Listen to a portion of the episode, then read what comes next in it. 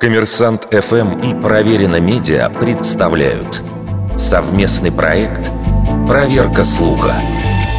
Говорил ли Джавахарлал Неру, что воспитанная колонизаторами интеллигенция – главный враг собственного народа? Цитата, приписываемая одному из отцов независимой Индии, получила в России большую популярность в околополитической риторике. Попала цитата и в многочисленные сборники афоризмов. А иногда высказывания со словом «элита» вместо «интеллигенция» приписывают не менее известному человеку Махатме Ганди, наставнику Неру.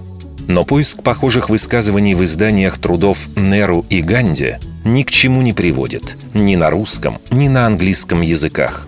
Что касается истории возникновения фразы в русскоязычных источниках, то одно из первых ее упоминаний можно встретить в публикации в живом журнале в 2009 году.